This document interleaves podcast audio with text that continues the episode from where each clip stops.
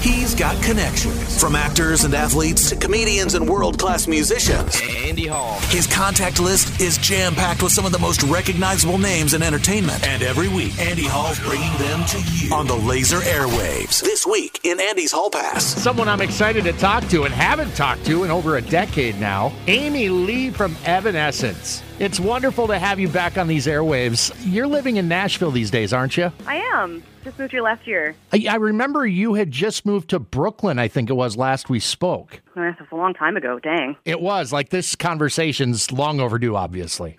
Yeah. How are you? How you been? I've been very well. Uh, a lot has happened since then, obviously, uh, including some new music from Evan- Evanescence, first album in nine years that I'm looking forward to hearing about. But actually, you know what I want to start with is that concept of change and how both personally and professionally over these past several years, you've embraced new creative avenues, new life roles like becoming a mom and find yourself back in the place you are now, writing and recording in the rock vein with Evanescence again, with a lot of new perspective. Yeah. It's sort of what happens. Like for me personally, like, and you can't know this when you go out on a on a bunch of different branches, but like creatively, you just sort of have to let yourself explore to learn all the way who you are. And the truth for me is that I'm a lot of things and I have a lot of different aspects to my personality and Evanescence is a big part of that, but it's not the whole thing. So being able to let myself be my whole self and go out on those different branches um, is something that has made me feel really happy and secure in the fact that I want to be exactly where I am now and craved coming back to this and rocking with Evanescence. So um, I'm I'm glad to have made that discovery for sure. But you know, when we first started out, uh, when you look at that album cover for Fallen, that was my 21st birthday. Wow. I was just out of high school. It was like, I think this is who I am. I'm not totally positive, you know? That's incredible. The forthcoming album is The Bitter Truth, coming nine years after the release of your last album of all original material. What sorts of projects have you lent your talents to since 2011? And on the subject of Evanescence, I also want to hear about synthesis and how that came to pass. okay, cool.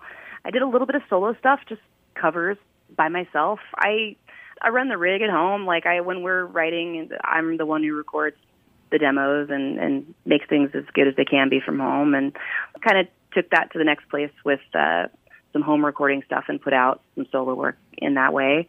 I did two or uh, three different things for film. I I did uh, a couple of um, independent film scores that I loved working on and got to collaborate and work in music styles that are really different than what I had typically done before. And then, yeah, and then I wrote like the end title for uh, Voice from the Stone, which led me to work with Eric Howell, who just directed Use My Voice. It all comes around. If you just like let yourself go and let those clicks happen, like if you get inspired and have collaborative magic with somebody, only good can come of it because you're going to learn more about yourself and then maybe make a connection that um, makes sense to go back to and, and um, use in the future, you know?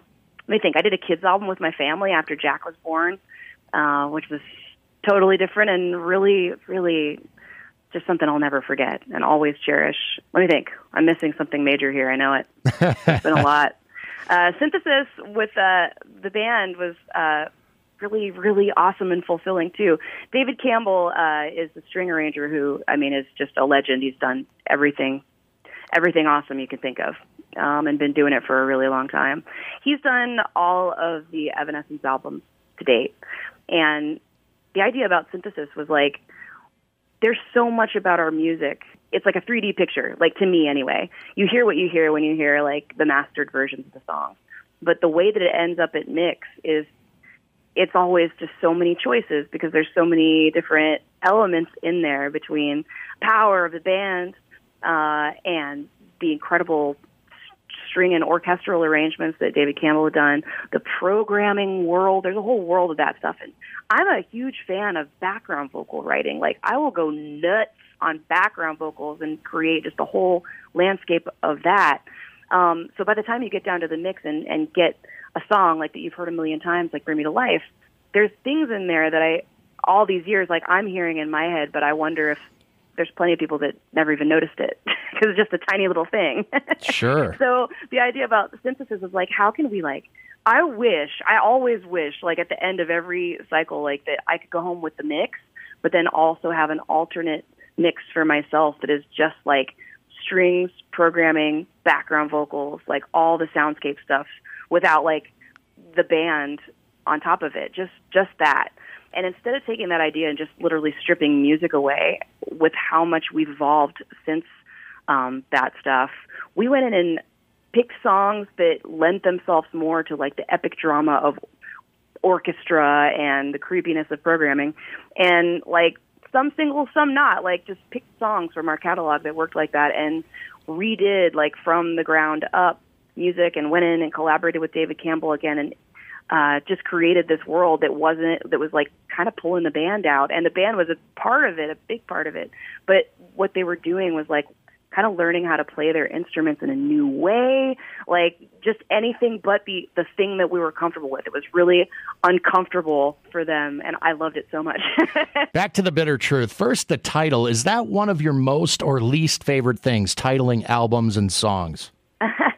You know it's something that usually comes surprisingly oh god knock on wood surprisingly quickly and easily. Like for me it's never been like let's pick a name and then write songs. It's like let the music happen. Um and at some point during you know that journey you're going to know what the title is. It's been that way every time. This one same pretty early on the bitter truth is a lyric in wasted on you. And it just feels like such a heart of um, the themes that keep recurring in this body of work, which is I don't care if it's not the pretty side of me. I don't care if it's not what I want to hear or what I want to believe. I want the truth. I want to wake up and know what's really going on so that I can create change and move forward in the real world. I don't want to be in a bubble, even if it hurts. Mm. So that's not a new, completely new theme for for me. But in this moment in particular, it just feels really relevant and important in my life and in the world around me. Obviously, the process of making these songs has been anything but business as usual due to the current state of things. Is there a silver lining, do you suppose, to being forced out of your comfort zone and approaching the process differently than you might have in normal circumstances? There is. Um, it's weird to say that, but it's really true. I couple of things. One is there's so much wrong there's so much to uh, to feel about around us in the world right now. There's a lot to say. If nothing else, like the hardship of this moment has been inspiration in itself. Having to kind of push back against something and wanting wanting something, longing for something that isn't here in front of us. That is fuel. That is fuel for creating music for me and for writing words. The other thing is the fact that we had had to think outside the box just logistically on how do we make a music video right now? Mm. You know, how do we continue um, with this? We decided that this was going to be the year that we're going to release music, and we're ready, and we've got you know songs in the can. And like, how do we do this now that we can't move and we're all stuck home apart from each other? And we found a way. We keep having to kind of work with what we have and go, how do we do this and rediscover it, which actually makes me remember when we first started out, like when I was first learning how to play an instrument, first learning how to write a song, first learning how to break onto the scene and how to connect with fans and you know how to make a connection with with another human in the world. Mm. Um, having to kind of think of that as if it's a new idea again has been really good. We made our um, first video, we decided to go for it and just not wait. And we released Wasted on You, which wasn't supposed to be the first single. Use My Voice was going to be, but then the world flipped upside down and we needed a new, a new meaning in that moment that spoke to what we were feeling then. And really, really wanted our first thing out the box to have a visual. And we figured out a way to get the emotion and the feelings and the expression across uh, with our phones. And by doing things um, getting a little art school from our um, video director friend and having him teach us how to um, line up the pictures so that we were kind of showing how we were together even though we were apart. And we all were emotionally moved when we saw that video back because we knew what it meant. Like we had succeeded in something that really seemed impossible at first. So I think that when when you're up against big obstacles, you have an opportunity to I don't know, show your true character, find find a new way and maybe learn something new about yourself. You've put out a few songs from the Bitter Truth, including the new single Use My Voice, which I'll ask about in a bit. But I wanted to touch on the fact that this collection of songs is still a work in progress, right? Yes. I am home today to work on some more lyrics. But it's been this has that has been different as well. We wanted to go ahead and start recording um, at the beginning of the year um, before it was about any of this actually, just because like even though we didn't have the whole body of work, we just liked the idea. I liked the idea if instead of taking it all off in one bite, like this is what we're gonna do. Let's lay all the drum tracks. Here's the songs. You know everything's finished. Now let's go in and go. It just it feels better to live in the moment and go now. Like let's let's record a little bit now. We have this many songs. Let's record these four, you know, and just focus on them. By focusing kind of on like one step at a time, one piece at a time, I feel like it lets me be better at my life, like be a mom, you know, think about the tour, think about the music on the album, everything all at the same time by just like taking it in pieces. But also just like the creativity that that opens up is that you have time to think and to listen and to be inspired in new ways and, and add things kind of as you go. And it's also been really cool to share this with the fans piece by piece. And um, I don't know, get a feel for like what this album and what this moment and what our sound right now is. There's a lot to unpack in regards to use my voice and a lot of the subject matter you've been asked about repeatedly. Uh, I'm going to try to package it differently here for you. Okay. Was there ever any doubt you'd be so open and forthcoming about the inspiration behind that song specifically, or was there something specific that made you realize that level of honesty is something that people should know? I think that's what music is for. Yeah at least in my life. And if I'm going to say that, if I'm going to say the lyrics that are in that song, then I better be ready to back it up. And I, two years ago, started writing for that song. And it was after reading an impact statement of a, a sexual assault survivor who read the most incredibly powerful statement at the end of the trial when the guy got off with a light sentence and it just so the whole thing was demeaning, but she just stood up and spoke her truth. She just spoke like from her heart. This is the clear, plain, simple. This is the truth. This is what happened to me.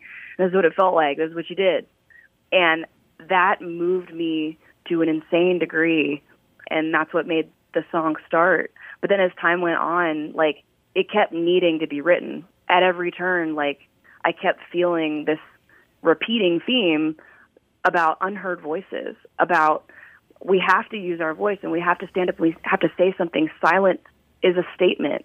We don't want to make that statement. If we want anything to ever change or ever be better, we have to stare it in the face. And I I think this is a time where that is happening. And I have a lot of hope. I have so much hope for things to be better than they are right now. I I, I really do. I believe in our country. I believe in humans. I think that we're better than this.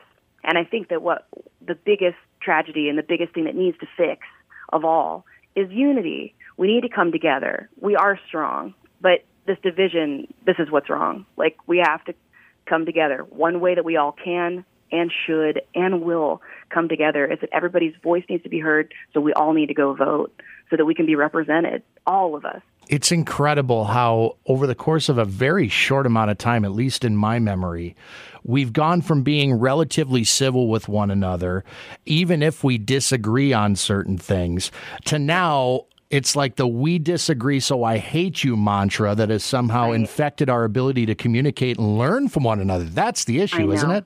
I know. I yes, I agree. We're better than that. We're older than that. there like, you go. That's like that's like fourth grade stuff. Yep. I would agree completely. On a much lighter note, I thought it was really cool that you employed the voices of Lzzy Hale, Taylor Momsen, and some others throughout the song. I love that show of solidarity and support despite the music business being as competitive as it is. I reached out to my friends um, between Lzzy, Lindsey Stirling, Taylor, Sharon from Within Temptation, and even like my sisters and Amy McLawhorn, my, my guitar player's wife, just reached out to people that are my real like sisters in my life because I feel like that's what it's about. It shouldn't be just about like who's famous like what feels what feels good and what feels real and what feels authentic to me is the power of just people, just people. That's what we are. And when we're together, we're stronger.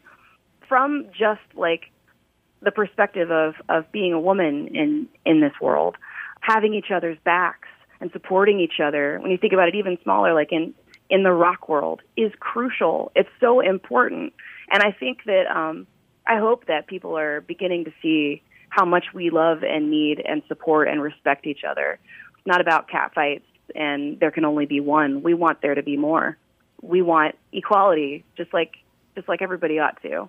And I think that I hope that like showing that, showing our togetherness, shows something to people that um, they might need to hear. And all of us, whether we're alike or different, we, we really are just humans at the heart of it all. I think we really need to remember that right now. Couple more quick items, Amy. And again, I really appreciate your time today. Thank you. Thinking back on Fallen and the rocket ship that catapulted Evanescence into the stratosphere nearly 20 years ago now, I've never been keen on asking artists whether they'd change anything if they could go back and do it again because we all learn and get better with experience, right? Right. But I will frame it like this Are there lessons you've learned over time, either on the creative side or on the business side, that Oh, would have been that would have been especially valuable had Amy Lee in 2003 been privy? Yes, absolutely. I don't. I don't even know how to go down that list. It's so big. um, more than anything, you know, I was really young when we started, and just unsure of myself as a person, as a musician, as anything, and to put yourself up. Uh, and and things really did uh, rocket launch for us like quickly when we made that album to be in the spotlight and, and to have people looking at you, talking at you, about you, all of that, becoming famous like that. That was that was hard for me. I, I didn't start out on this path because I wanted fame. I'm a pretty introverted person, uh, naturally. And that that might have been a lot easier for me if I knew like from the outside, like from my future self, it was okay to just be myself. And that what other people think, as much as I I felt like I, I would have said that to you back then that, that this is what's important. It's really hard to put it into action, especially when you're young. To just be confident and just believe, truly believe that I belonged where I was. Because I, for the first few years um, of being in this business, it, it was a constant fight within myself to feel worthy um, and to feel like I was I was good enough to be standing on the stages that I was standing on. The perspective of just making it through all those concerts and also seeing the much more important, deeper aspect, which is the connection made with people and the way that the music music can touch people uh, and inspire people and move people in, in a positive way, even when it's born out of pain, especially when it's born out of pain, because they've had that pain too. Making that connection so much more powerful than if I'm I mess up a note on the piano, you know. I think that that perspective would have been good for me, for sure. There's so much more. I've learned a ton about the business, a ton, more than I more than I want to know. I'll bet. How about in ter- this might be a little bit easier to answer, but how about in terms of technology and what's possible now versus then? I mean, we're leaps and bounds from where we were in 2003. Yeah, for sure. Um, there's upsides and downsides to that, but I mostly look at the upsides because the ability is there now for anybody to make music and get it out into the world. You don't even have to have a lot of money like you used to. Um, the gatekeepers aren't so strong. There is a way for you to create and to be an artist no matter what, pretty much. I love that. And the fact that I can just speak directly to my fans. I can go on whatever social media right now and say something and have them hear it. That's really powerful. So I'm I'm grateful for all that. It's there is so much music now that sometimes it's hard it's hard for people to cut through, especially artists that are trying to start now. It's difficult to um you know, wave your flag and get people to see it when there's just a sea of other artists out there. But I do love how much music there is because it gives music a chance to become really experimental. You know, it may not be the thing that you hear on the radio, but so many of us consume music in such a more personalized way now. You're able to find things, and there's just crazy every type of thing out there. So I I'm grateful for that. Too. Well, we love what we've heard so far from the Bitter Truth. Look forward to getting the entire collection. Looks like, or from what I've heard, later this year, early next year. Is that kind of what you're Yeah. targeting? Yeah, I, I only haven't stuck a date stamp on it because I'm still writing words, but um, we're getting there. We're we're getting close. We're we're releasing as we go, but we'll drop the back half soon. It'll it'll be a matter of months. Good. And then, um, you know, hopefully you'll be able to get out and do some shows too. And no matter if they're traditional shows, all of us together, jam packed in a place, or uh, like this new drive up concept they're doing now at drive in theaters is kind of interesting. I know. I like that idea. I would go to that. I would do that right now. Same, same. Very cool. Well, look forward to uh, seeing you down the road, Amy, and hearing this album. And thank you again so much for the time. I think the world's a better place with Evanescence in it. So, Thank you so much. You too. Stay right. safe. Have a great day. See ya.